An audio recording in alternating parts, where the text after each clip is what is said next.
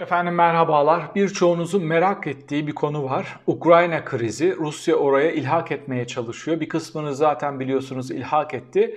Bu krizi nasıl anlamamız gerekiyor? Şimdi bu krizi nasıl anlamanız gerektiğinizi, gerektiğinizi anlayabilmeniz için size birazcık geniş çerçeveden oradaki güç dengelerini, Batı'nın oraya nasıl baktığını, Doğu Avrupa'nın Batı içindeki, Avrupa Birliği içindeki, NATO içindeki önemini kısaca özetleyeceğim. Ondan sonra Ukrayna krizini daha iyi anlayacaksınız. Şimdi çok iyi biliyorsunuz komünist devrimden sonra Doğu Avrupa ülkelerini Kızıl Ordu bil bir ilhak etti. Oradaki komünist devrimleri destekledi ve NATO diye bir şey kuruldu. Ayağa kalktı. İşte o Prag devrimi, Macaristan'ın ilhakı oralardaki devrimlerden sonra Batı buraya güçlü bir şekilde dur deyip cevap verebilmek için bir araya gelme ihtiyacı hissetti.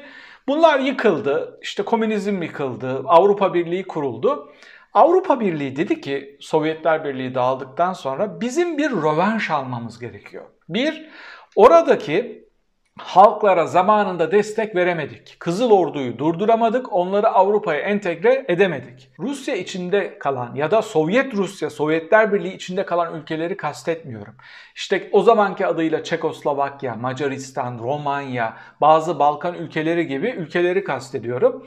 Buralara yeterince ve zamanında müdahale edip yardım edemeyince ve Sovyetler Birliği dağıldıktan sonra Avrupa Birliği'nin başındaki o zaman Helmut Kohl ve Mitterrand dedi ki bir doğuya genişleme süreci yapmamız gerekiyor. Avrupa Birliği'nin genişleme süreci e, enstrümanlarını değiştirdiler, teorisini değiştirdiler ve onları çok süratli bir şekilde AB'ye tam üye yapıp Rusya ayağa kalkmadan, Rusya zenginleşmeden, Rusya tekrar güçlenmeden onları Avrupa'ya entegre etme planı yaptılar. O zaman bu Avrupa'da çok tartışıldı. Bu observation capacity kavramı aslında Türkiye için değil o zaman tartışılmaya başlanmıştı. Biz ne zaman işte 10 küsür ülkeyi aynı anda e, tam üyelik verdik, bunu başarabilecek miyiz vesaire gibi tartışılırken Helmut Kohl gibi merkezde, sağda liberal görüşleri destekleyenler bu sert tartışmalara e, fırsat vermediler, programı değiştirdiler ve çok seri bir şekilde onları Avrupa'ya entegre ettiler. Yani Rusya güçlenmeden biz bunu yaptık yaptık. Yarın Rusya tekrar toparlanır ve güçlenirse buraya adım atamayız ve rövanşı almamız gerekiyor demişlerdi.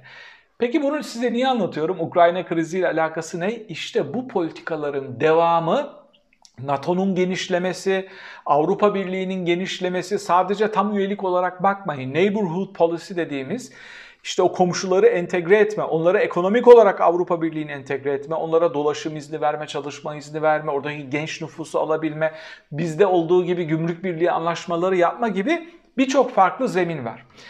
Peki Rusya çatışmanın neresinde duruyor? Gerçekten de Putin'den sonra Rusya güçlenmeye başlayınca, zenginleşmeye başlayınca, Gazprom'u kullanarak Avrupa Birliği'nden büyük paralar kazanmaya başlayınca Rusya'yı dünya ticaretinde güçlü yapan iki şey var. Gaz, doğalgaz ve silah ticareti. Yani Rus teknolojisiyle NATO dışında kalan, NATO'nun silah satmadığı tüm coğrafyaya Rusya hiçbir kritere bakmaksızın para kazanmak için silah satmaya çalışan ve oralardan para kazanmaya çalışan bir ülke. E, tekrar toparladıktan sonra Rusya ilk düdüğü nerede çaldı? Ukrayna'da çalmadı. Osetya Savaşı'nda çaldı. Belki daha önceki örnekler de vardır ama aklımızda kalan en büyük örnek Gürcistan'da Avrupa Birliği'ne girme ya da orayla ilişkileri düzeltiyorum bir seviyeye getirme ama NATO'ya girme kararı alınca Bükreş zirvesinde onlara söz verilen NATO üyeliğinin birkaç gün öncesinde ya da birkaç hafta öncesinde Rusya Osetya'daki Rus vatandaşlara, Rus kökenlilere ya da Osetya kökenlilere de Gürcü olmayanlara yani mass citizenship yani toplu vatandaşlık verdi ki bu uluslararası hukuka aykırı bir şey. Dedi ki bunlar benim vatandaşım Osetya'ya giriyorum. Fiilen Gürcistan'a girdi bir kısmını ilhak etti.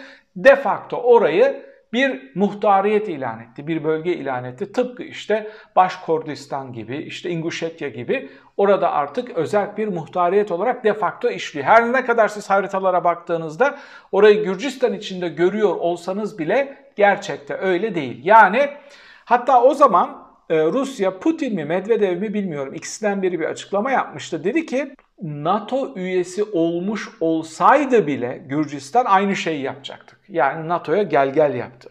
Dedi ki hadi gelebiliyorsan gel ben buraya girdim artık silahlı olarak benim etrafımda, benim arka bahçemde NATO ülkeleri olmayacak, oralara silah yerleştiremeyeceksin, beni tehdit edemeyeceksin gibi emperyal bir çıkış yapmış oldu. Yani emperyalist demiyorum bakın yani imparatorluk çıkışı yapmış oldu. Ben güçlü bir ülkeyim. Çıkışı yapmış oldu. Benzer krizi nerede gördük? Kırım krizinde gördük. Yani Ukrayna biliyorsunuz orada da iç karışıklık olmuştu. Rus yanlısı devlet başkanı Yanukovych çıkıp Avrupa Birliği ile olan anlaşmaları askıya aldığını söyleyince halk sokaklara çıktı, bloke etti. Yani Ukrayna halkının çok büyük bir kısmı aslında Avrupa yanlısı. Kim Rusya yanlısı? Rusya'dan korkanlar ve köken olarak kendilerini Rus hissedenler.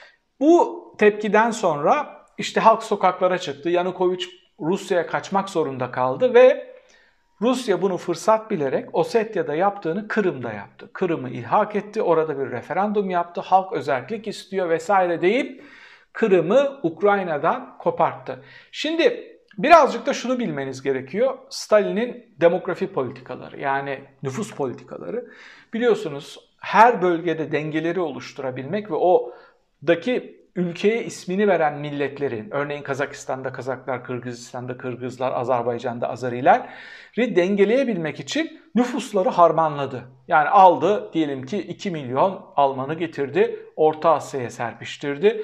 15 milyon Rus'u bu o ülkelere serpiştirdi, kilit noktalara onları koydu ve nüfusları karıştırdı. Şimdi hala bu ülkelerde tabii bunlar çok fazla değişti. Yerine gidenler oldu. Almanların tamamına yakını Almanya'ya döndü. Almanlara vatandaşlık verdi. Rusların bir kısmı Rusya'ya geri döndü ama hala bu ülkelerde Rus azınlıklar var ve Rusya bunları korumak benim görevimdir diyor ve bunu da kullanıyor. Bölgedeki yani Ukrayna'daki çatışma noktalarından en önemlilerinden bir tanesi Donbas bölgesi. Donbas bölgesinde Rus kökenli e, nüfus yoğunluğu var ve Rusya'da tıpkı burayı Kırım gibi izole edip ilhak etmek istiyor. Bu Kırım'dan sonra bir anlaşma yapmışlardı.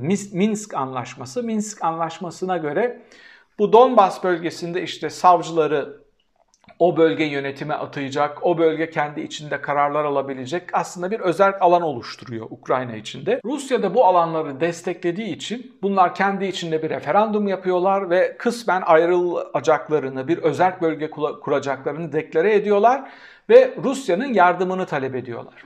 Rusya'nın tezleri şuraya dayanıyor. Ukrayna'yı da NATO'ya kaybedersem e, oraya silahlar gelecek, menzili bana yakın olacak, ben kendimi tehdit altında hissedeceğim kendi etrafımda artık NATO'nun genişlemesine izin vermeyeceğim diyor. Hatta NATO'dan talebi şu 97 öncesine çekin diyor. Ee, NATO'nun silahlanmasını, mevzilerini, oraya yaptığı yatırımları tabi kontağı yüksekten açıyor Rusya Batı ile pazarlıkta. Peki Batı nerede duruyor? Tüm bu çatışmalar vuku bulurken Batı sözde Ukrayna'yı tam desteklediklerini söylüyor. Ve Ukrayna'nın toprak bütünlüğünden yana olduklarını söylüyor. Yakın ilişkiler içindeler. Rusya ile çok yakın bir şekilde görüşüyorlar. Ukrayna ile gidip geliyorlar. Ama Almanya saldırı amaçlı silah vermeyeceğini söyledi. Şimdi Almanya'nın bu çıkışı çok tepki aldı birçok alanda. Ama Almanya şunu söylüyor. Biz Rusya'yı yaptırımlarla tehdit edelim ama savaşı kızıştırmayalım. Savaşın bir tarafı olmayalım. Almanya için Rusya niçin çok önemli? Şundan dolayı doğal gazını Rusya'dan alıyor ve yeni hatlar da döşediler. Yeni hatlar da ortak yatırımlar yaparak enerji güvenliğini, temiz enerji, en güvenilir enerji olan doğalgaz Almanya'nın çarkını döndüren en önemli enerji maddelerinden biri ve mevcut hükümette tek tek kademeli olarak programında atom enerjisinden çıkmak var, nükleer enerjiden çıkmak var. Bir taraftan oradan çıkmak isteyen yeşillerin, sosyal demokratların içinde olduğu bir hükümet, diğer taraftan elindeki en güçlü, en güvenilir, en uygun ve en çok yatırım yaptıkları doğal gaz hatlarını yitirmek istemiyorlar. Rusya'ya özetle şunu söylüyor Almanya, sana çok ağır yaptırımlarımız olur. Ekonomik olarak tamam biz de zarar ederiz ama sen çok büyük zarar edersin. Buna girişme. Elimizde çok fazla kart var. Seni bu şekilde durdurabiliriz. Savaşı desteklemeyeceğiz. Bak silah yığınağı yapmıyoruz. Sen de bize doğru adım at. Biz de seni rahatlatacak bazı hamleler yapacağız. Tezlerini savunuyor Almanya. Yani makul bir dış politika yürütmeye çalışıyor. İdeolojik bir dış politika yürütmemeye çalışıyor. Kendi gerçekleriyle örtüşen bir politika yürütmeye çalışıyor. Oraya silah sevkiyatı yapmış olsa belki Rusya içindeki halk desteğini de kaybedecek. Ha bunu da yorumlamamız gerekiyor. Rus halkı Ukrayna savaşına nasıl bakıyor? İşte Türkiye'nin Suriye'ye girdiği gibi böyle Allah Allah hura hura çekerek oraya bakmıyor. Orayı komşusu olarak görüyor. Oradaki bir savaşı aslında utanç olarak görüyor. Böyle bir kanlı savaş olsa Rus halkı bundan çok fazla üzülür. Hatta Putin'e öfkelenir de diyebiliriz. Onun için Almanya bunu da göre, gördüğü için bu kamuoyunu da kullanarak orada bir savaş çıkmasını istemiyor ve silah satışı, kar edeyim vesaire değil de diplomatik enstrümanlara bunu nasıl durdururum noktasına gelmeye çalışıyor. Kısaca şunu da özetleyelim. Peki Türkiye nerede duruyor? Türkiye ile Rusya ilişkileri Erdoğan dönemine baktığımız zaman daha önceki dönemlerle mukayese edilemeyecek kadar aslında güçlü. Yani Erdoğan Putin'i adeta kendine rol model olarak alıyor ve onu çok fazla seviyor. Neden? Elinde kart olduğu zaman uluslararası hukuk, yasalar vesairelere bakmadan pazarlık yapabildiği, işte elindeki kozları değiş tokuş yapabildiği, sıkıştığında yardım isteyebildiği, örneğin Suriye bir operasyon yapması gerekiyor. İç politik dengeleri değiştirmek için Rusya ile pazarlık yapıyor. Rusya onun kısmen önüne açıyor, oraya giriyor. Biraz ileri gittiğinde Rusya bir gecede 50-60 tane askerini vuruyor Türkiye'nin. Onları şehit ediyor ama Erdoğan ertesi gün atlıyor, Putin'in ayağına gidiyor. Onunla tekrar konuşmaya çalışıyor. Böyle bir ilişki var aralarında. Ukrayna ile de Erdoğan'ın arası çok çok iyi. Oraya sihaları satıyor. İşte para kazanıyor. Aralarında ciddi ilişkiler var. Oradaki birçok farklı alanda ki kurdukları ilişkileri devam ettirmeye çalışıyor ve NATO üyesi olduğu için aslında bu çatışmalarında bir tarafı Türkiye. Ama Türkiye'nin NATO içindeki konumu da sorunlu. Yani NATO üyesi ama Türkiye'ye bir NATO üyesi muamelesi yapmadığını Avrupalı başkentler, NATO'lu başkentler deklare ediyor. Yani içimizde üye ama eşitler içinde bir eşit değil. Türkiye'ye yaptıkları muamele bu. Onun için de Ukrayna krizi vuku bulurken işte kalkayım Türkiye'yi de çağıralım en önemli konferanslarda görüşünü alalım gibi bir çıkış yok. Bir tartışma zemini yok. Türkiye'nin en büyük arzusu aslında tıpkı Avrupa Birliği gibi orada çatışma olmadan diplomatik yollarla bu sorunun bertaraf edilmesi. Bir de şu açıdan bakın.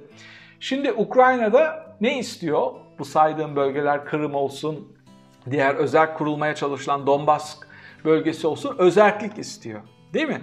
Şimdi Türkiye burada Ukrayna'nın tezlerini savunmak zorunda. Neden? Kendi iç politikasına döndüğünde aynı şeyleri talep eden kim? Bir takım Kürtler ya da PKK.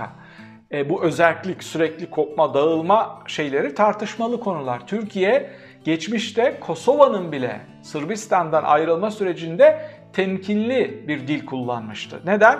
Bu imtiyazlı bölge talep etme, ayrılma, özel cumhuriyet kurma tartışmaları Türkiye'nin dış politika literatüründen ziyade iç politikasını da ilgilendiren mevzular.